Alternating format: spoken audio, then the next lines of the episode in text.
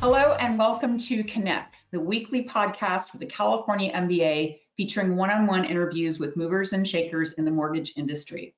I'm Susan Milazzo, CEO of the California MBA, and I'm very happy that you could join us today. Before I get to today's guests, I'd like to thank our 2023 President's Council sponsors. And these are a group of companies that provide a tremendous amount of financial support for our association, in large part so that we can continue to be that strong voice for the real estate finance industry before the California State Legislature and our regulators. So I'd like to thank our 2023 President's Council sponsors, and those companies include AmeriHome, Arch MI, Consolidated Analytics, Funding Shield, Guild Mortgage, Incelerate, Rocket Mortgage, and Western Alliance Bank. Thank you all so much for your support in 2023. We greatly appreciate it.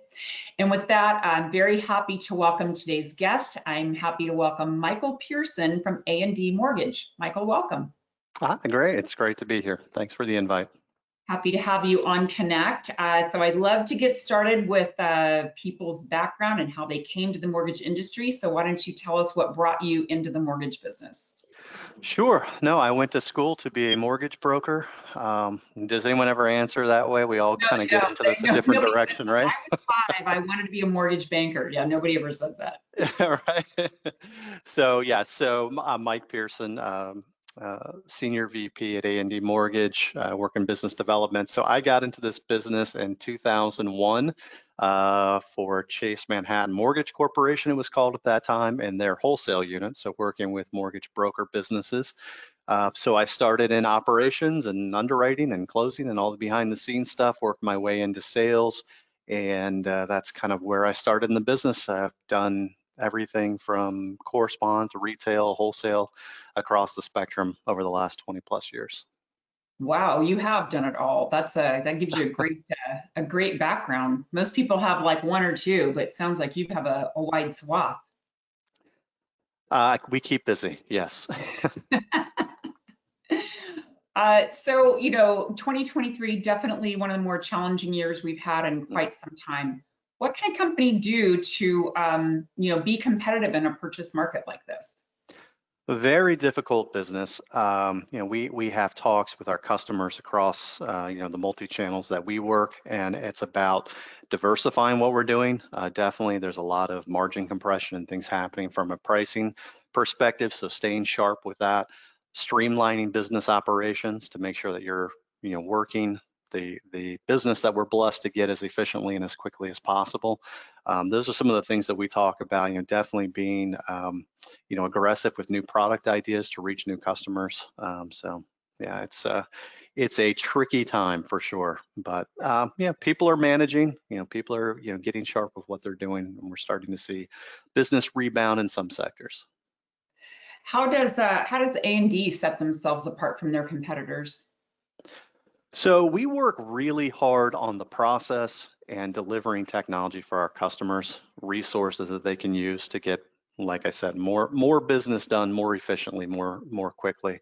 So we do a lot of investment, even in downtimes like right now, we're, we're putting huge investments into technology, um, whether that's OCR technology or whether that's uh, you know a, a, better customer portal interface to to be able to process loans faster.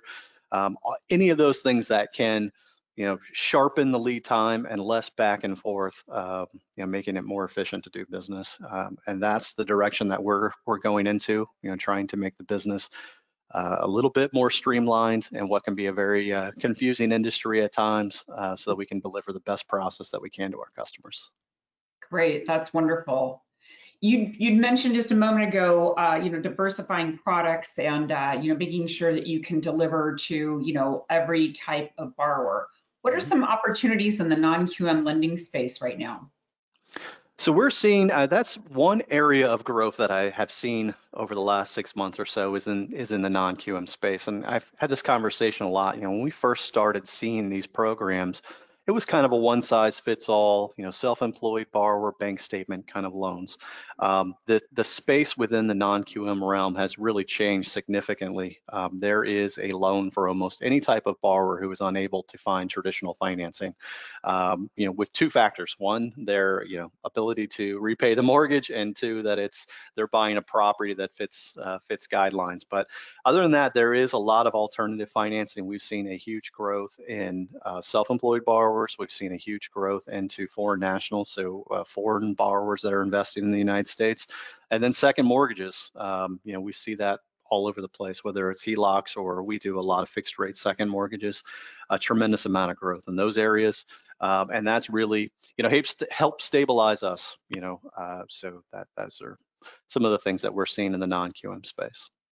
So it's fantastic. You're taking a, a wide view of the whole market, right? Take all the opportunities that you can.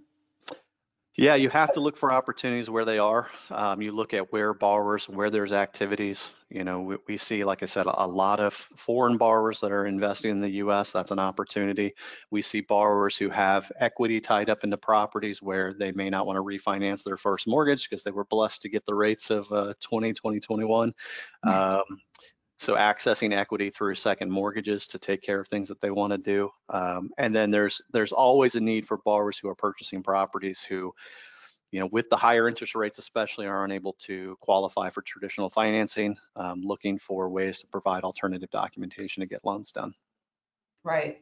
So talking about those borrowers that, um, you know, in today's market, how, how are you working with brokers that might be combating some fears of their clients about whether or not it's the right time to buy. You know, we've had such low interest rates for so long. Now they're we're you know at the highest rates in quite a while. Mm-hmm. Are you working with brokers as they're reaching out to their borrowers about this market? Well, you know, obviously, like anything else, it starts with a conversation about what are the needs and what are the goals of the borrower right? Like that, that's where it really starts. Um, I mean, we live in the United States where the biggest uh, uh wealth driver is equity, home equity in a property, right? Sure. So, you know, getting into a mortgage is a positive step financially. Uh, that is very difficult in a high rate environment in areas with the U.S. where values are starting to either stop, stop the growth or starting to shrink down a little bit. It's definitely a more difficult conversation, but getting into a home and starting to grow equity and starting to build wealth for your family is, a, is an important step and you know and and most uh, you know, most families across the U.S. So we talk about that. We talk about ways to get in uh, to mortgages. We do talk, uh, although none of us have a crystal ball of when rates may drop. Um, there is a potential refinance opportunity should at some point the rates start to uh, dip back down into a range where that would make it worth it for them to do. Uh, so you know, it's it's all it all starts with a conversation with the borrower and what they're looking to do um, and where the value is um, for that family. Right, right. I think that's yeah, that's good advice. Talking with communication, key key factor to any transaction like that, right? Absolutely.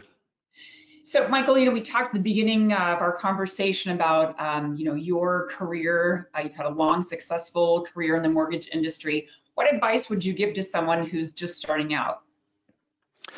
Just starting out, one, it's it's always networking and partnering with people, right? So it, starts with humans, it starts with communication. Um, that's always a great place to start. Uh, we're in a tricky environment when it comes to guidelines, but knowing what you can do, knowing what uh, you can do for borrowers, knowing what other opportunities there are out there, um, but at the same time, striking the balance of not trying to do everything and be everything to everyone. You know, find areas of opportunity within your networks and really become the master at those programs and and within those networks to be the expert not kind of know a little bit about a lot of things but really be the subject matter expert in that in that topic or program Oh, that's great advice. And this is a great industry for networking. I think people want to help new entrants into the market. You know, they want they want to pass on their knowledge. So I think that that's a, a great uh, a great aspect of the mortgage industry. Without a doubt, um, you know, and and you know, working with your lenders, finding out what they do, and it's more important than ever to really spend the time to understand your investors and your takeouts and who you're delivering loans to, what makes them tick, what gets the loans done quickly and smoothly so that you're not having all the back and forth and you know the clunkiness that can come along when you're you know trying out a new lender, right? So really spend the time to invest, pare down your relationships to what really suits your business, and then just execute on that. You're going to deliver a better experience for your client, and you're going to save yourself a lot of headaches.